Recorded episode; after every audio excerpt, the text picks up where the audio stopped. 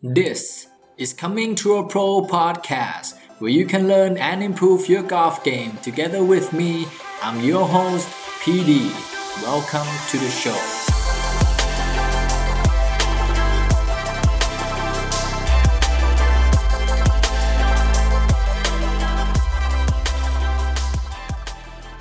สวัสดีครับเพื่อนนักกอล์ฟนี่คือ Coming to a Pro Podcast episode ที่ 97 นะครับ วันนี้นะครับก็จะยังคงพูดถึงบทความต่อเนื่องนะครับที่ได้เล่าให้เพื่อนๆได้ฟังกันไปนะครับ ก็เป็นเรื่องของการศึกษาวงสวิงนะครับที่ใหญ่ที่สุดในประวัติศาสตร์กอล์ฟนะครับ ก็พูดมาสักประมาณ 3-4 ตอนแล้วนะครับสำหรับใครที่เพิ่งมาฟังตอนนี้นะครับ ก็ครั้งนี้เนี่ยเป็นเรื่องของการศึกษาวงสวิงนะครับที่ เรากำลังพูดถึงจำนวนวงสวิงนะครับถึงประมาณ 5 ล้านวงสวิงนะครับก็เกิดจากการเก็บข้อมูลของทางสถาบันสอนกอล์ฟนะครับที่ชื่อว่า Golf Tech นะครับก็เก็บข้อมูลจากนักกอล์ฟทั่วโลกนะครับโดยมีเซ็นเซอร์อยู่ 2 จุดนะครับที่จุดด้านบนของหลัง แล้วก็จุดที่ตรงในส่วนที่เป็น lower body นะครับก็จะ มีการ track sensor แล้วก็ส่งข้อมูลต่างๆนะครับ ที่เก็บข้อมูลเนี่ยส่งขึ้นไปบนคลาวด์นะครับ แล้วก็มีการเอาข้อมูลนี้เนี่ยไปทำเขาเรียกว่าเป็นทำ computing นะครับ หรือใช้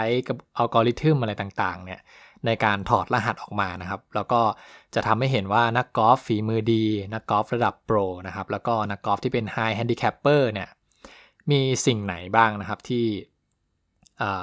นักกอล์ฟสอง สองสองแบบเนี่ยทำไม่เหมือนกันนะครับ แล้วก็อย่างที่ผมเคยบอกเพื่อนๆไปนะครับ ในตอนก่อนๆเนี่ยนี่เป็นการศึกษาที่ตัวผมเองครับ รู้สึกตื่นเต้นกับมันมากนะครับ เพราะว่าการศึกษาครั้งนี้เนี่ยเป็นการศึกษาที่ไม่ได้เบสออนความคิดเห็นของใครคนใดคนหนึ่งนะครับ แต่ว่าเป็นการศึกษาที่เบสออนจากหลักฐานข้อมูลนะครับ ถึง 5 ล้านวงสวิงนะครับ แล้วก็เอาออกมาทำให้พวกเราเห็นนะครับ ก็ จะมีอยู่ทั้งหมด 6 จุดนะครับที่เขาถอดรหัสออกมาได้นะครับ วันนี้เนี่ยเราจะมาพูดถึงเรื่องของ shoulder bend in the follow through นะครับ shoulder bend in the follow through คืออะไรนะครับ ก็ก่อนที่จะพูดถึงเรื่องของตัวนี้นี่เนี่ยต้องเข้าใจก่อนนะครับว่ามันจะมี 2คำนะครับ เวลาเราพูดถึง shoulder หรือว่าไหล่เนี่ยในในในวงสวิงกอล์ฟเนี่ยจะมีคำว่า shoulder bend นะครับ ที่เรากำลังจะพูดกันในวันนี้ แล้วก็จะมีคำหนึ่งนะครับ ที่เรียกว่าเป็น shoulder tilt นะครับ มีคำว่า tilt กับ bend นะครับเริ่มจากคำว่า tilt ก่อนแล้วกันนะครับ เวลาเราทำ shoulder tilt เนี่ยหรือว่าการหมุนไหล่เนี่ยมันคืออะไรนะครับเขาบอกว่าการทำการ tilt เนี่ยมันก็คือการหมุนไหล่นะครับ กดขึ้นลงเมื่อเราเทียบกับพื้นนั่นเองนะครับในบทความภาษาอังกฤษเนี่ยเขาบอกว่าให้เราจินตนาการถึง teeter totter นะครับหรือว่า seesaw นะครับซึ่งแปลเป็นภาษาไทยนะครับความหมายคำว่า teeter totter เนี่ยก็คือเรื่องของชิงช้านั่นเอง เพื่อนๆคงน่าจะเคยเห็นชิงช้านะครับ เราลองจินตนาการดูชิงช้าเนี่ยจะมีที่นั่งอยู่สองฝั่งนะครับ ฝั่งซ้ายกับขวา จะเห็นได้ว่าเวลาเราเล่นชิงช้าเนี่ยมันจะมีมันจะมีโมเมนต์ที่คนหนึ่งนั่งลงนะครับ คนหนึ่งก็จะลอยขึ้นนะครับ คนหนึ่ง คนหนึ่งขึ้นคนหนึ่งก็จะลงสลับกันไปมาเนี่ยครับคือการทิ้ว ถ้าเราจินตนาการ 2 ฝั่งของชิงช้าเนี่ยว่าเป็นหัวไหล่ซ้ายกับขวานะครับ เราจะเห็นได้ว่าการเคลื่อนที่ของมันเนี่ยจะเป็นการเคลื่อนที่ในมุมที่เป็นขึ้นลงนะครับ ซึ่งเวลาที่เราทำการ shoulder tilt ในการ back swing หรือ down swing เนี่ยไหล่ของเราเนี่ยก็จะหมุนขึ้นลง เทียบลงกับพื้นประมาณนี้นั่นเองนะครับ ทีนี้เราพูดถึงคำว่าเบนกันวันนี้นะครับ เบนเนี่ยเขาบอกว่าให้เราจินตนาการให้รู้สึกถึงช่วงบนของร่างกายของเราทั้งหมดนะครับ การเบนเนี่ยมันจะเป็นเหมือนของการ มันจะเป็นเหมือนการยืดหรือว่าเอ็นหลังนะครับไปทางด้านหลังหรือว่าเราจะเอ็นหลังห่างออกจากเป้าหมายนะครับในช่วงที่ทำการ follow through นั่นเองเราจะสังเกตเห็นได้ว่านะครับในช่วงที่เวลาเราดูวงสวิงโปรหลาย ๆ คนเนี่ยเวลาที่จุด Impact ผ่านไปแล้วนะครับ แล้วก็หมุนไหลไปเรื่อยๆเนี่ย ช่วงลำตัว upper body ด้านบนของเขานะครับ หรือว่า shoulder ข้างบนเนี่ยมันจะมีการเบนนะครับ ก็คือเหมือนการเหมือนการเหยียดหรือว่าเอ็นมาด้านหลังนะครับ ถอยห่างจากเป้าหมายของเรานะครับ จะไม่ได้จะไม่ได้เข้าใกล้เป้าหมายของเรานะครับ ตัวนี้เนี่ยเรียกว่าเป็นการทำ shoulder bend นะครับหลายๆ คนอาจจะฟังแล้วยังงงๆนะครับ ทีนี้วิธีการที่เราจะจินตนาการให้เห็นภาพได้ง่ายมากที่สุดนะครับ เขาบอกว่า เวลาที่เราทำการ shoulder bend ได้ถูกต้องเนี่ย ให้เรารู้สึกเหมือนกับว่าเวลาเราจบวงสวิงเนี่ย เราจะต้องรู้สึกแบบภูมิใจนะครับ รู้สึกเวลาเราภูมิใจเนี่ยเรารู้สึกยังไงบ้างนะครับ เขาบอกว่าเราจะรู้สึกว่าตัวเราเนี่ยยืนสูงขึ้นนะครับลำตัวช่วงบนทั้งหมดเนี่ยมีการเหยียดตรง ไม่มีการงอหรือว่าก้มหลังค่อมหลังนะครับ เราจะสังเกตเห็นได้ว่านักกอล์ฟที่เราเจอบ่อยๆนักกอล์ฟ high handicapper หรือว่า นักกอล์ฟที่มีผู้สูงอายุหน่อยนะครับ ก็จะไม่สามารถทำการ shoulder bend ได้ เวลาที่ตีลูกกอล์ฟออกไปแล้วเนี่ย หลังก็ยังจะค่อมๆอยู่นะครับ ไม่มีการเหยียดหลังให้ตรงยืนให้สูงอย่างนี้นะครับตรงนี้แหละก็เลยเป็นสิ่งที่น่าสนใจมาก ๆ นะครับสำหรับคนที่อยากจะพัฒนาวงสวิงนะครับ เพราะว่าการทำ shoulder bend เนี่ยเป็นหนึ่งใน swing secret นะครับที่เขาได้ถอดรหัสออกมาจาก 5 ล้านวงสวิง อย่างที่ผมได้บอกไปนะครับ เพื่อนๆคงอยากรู้นะครับว่า เอ๊ะทำไมการทำ shoulder bend เนี่ยคือสิ่งที่จำเป็นนะครับทำ shoulder bend เนี่ยมันมีข้อดียังไงนะครับ เขาบอกว่าข้อดีของการทำ shoulder bend เนี่ยมันจะเป็นเรื่องของการที่เราเนี่ยสร้างเลเวอร์นะครับเลเวอร์ก็คือเหมือนสร้างคันงัดคันดีดนะครับ เวลาการที่เราทำ shoulder bend ได้ถูกต้องเหยียดหลังให้ตรงนะครับ หลังหรือว่าไหล่ของเราเนี่ยเอนถอยหลังออกมาห่างจากเป้าหมายเนี่ยการทำอย่างนี้นะครับจะเป็นการสร้างแรงงัดแรงดีดนะครับ ซึ่งแน่นอนนะครับก็จะสามารถทำให้เราเนี่ยสร้างเลเวอร์ของวงวงสวิงได้ดีขึ้นนะครับ speed ของเราก็จะมากขึ้นนั่นเองเนี่ยครับคือข้อดีของการทำ shoulder bend ก็ไม่แปลกใจนะครับว่า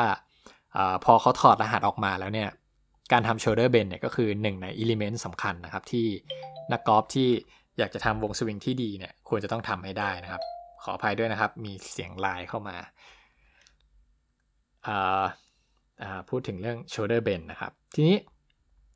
เราก็จะเห็นนะครับว่าเวลาโปรทำ shoulder bend ในช่วงจบวงเนี่ยโปรหลาย ๆ คนนะครับ ส่วนใหญ่เลยแหละก็จะจบวงได้สวยนะครับ หลังเหยียดตรงอย่างที่บอกไปนะครับหลังหรือว่าไหล่ของเราเนี่ยจะหนีห่างออกจาก target line หรือเป้าหมายนะครับ ถ้าใครที่ยังไม่เห็นภาพนะครับ เดี๋ยวผมจะพยายามแคปเจอร์รูปนะครับ แล้วอาจจะแนบลงไปในคอมเมนต์ในเพจ Facebook นะครับ C2P underscore golf นะครับ ก็ลองเข้าไปดูรูปภาพในนี้ก็ได้นะครับ ก็จะเข้าใจคำว่า shoulder bend เนี่ยที่ถูกต้องนะครับ หน้าตาเป็นยังไงนะครับ อย่างที่บอกไปนะครับ วันนี้เนี่ยเราพูดถึงการวิเคราะห์นะครับของ วงสวิงถึง 5 ล้านวงสวิงนะครับ ระหว่างนักกอล์ฟมือดี นักกอล์ฟมือใหม่นะครับ ทีนี้พอเขามีเซ็นเซอร์ในการวัดแล้วเนี่ยเขาก็มีการแสดงค่าเป็นตัวเลขออกมานะครับทำให้เราเห็นว่า นักกอล์ฟมือดีเนี่ยทำโชเดอร์เบนเนี่ยได้กี่องศานะครับ แล้วนักกอล์ฟมือใหม่เนี่ยทำได้กี่องศานะครับ ตัวเลขที่ผมเห็นเนี่ยน่าตกใจมากๆนะครับ แล้วก็ทำให้เห็นได้ชัดเจนด้วยว่าเออกอล์ฟเนี่ยมัน มันไม่ง่ายนะครับ การที่เราอยากจะตีกอล์ฟให้เหมือนโปรอยากจะแบบทำวงสวิงให้ดีให้ได้เนี่ยเริ่มจากมุมองศานะครับในในบทความเนี่ยเขาบอกว่าโปรนะครับทำค่าเฉลี่ยในการทำแบ็กเบนหรือว่าโชเดอร์เบนหมุนหมุนหลังตอนจบวงสวิงเนี่ยสามารถทำการเบนเนี่ยได้ถึง 32 องศานะครับ32 degrees นะครับ แต่สำหรับนักกอล์ฟ high handicappers นะครับหรือว่านักกอล์ฟมือใหม่เนี่ยทำได้อยู่ที่ average นะครับค่าเฉลี่ยอยู่ที่ประมาณ 3.2 องศาเท่านั้นนะครับ จะเห็นได้ว่า การทำ shoulder bend เนี่ยนักกอล์ฟระดับมือดีเนี่ยทำได้ดีกว่ามือใหม่นะครับหรือว่า high handicapper เนี่ยถึง 10 เท่าเลยทีเดียวนะครับ ก็เพื่อนๆลองลองลองเอาตัวเลขนี้นะครับ ไปพิจารณากับตัวเองดูว่า เราเนี่ยทำการ shoulder bend ได้ดีมากหรือเปล่านะครับ ถ้าเกิดเรายังทำได้แค่ 3.2ทำได้แค่แบบตัวเลขเดียวเนี่ยเนี่ยก็หมายความว่าเออเราอิเลเมนต์ของวงสวิงของเราตัวนี้นะครับ ก็ยังไม่เข้าใกล้กับนักกอล์ฟมือดีนะครับ ก็ลองเอาไป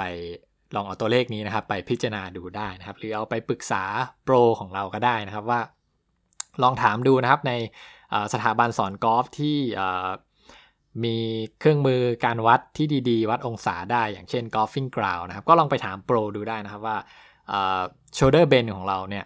ทำได้กี่องศานะครับ ก็น่าจะทำให้เห็นภาพมากขึ้นนะครับ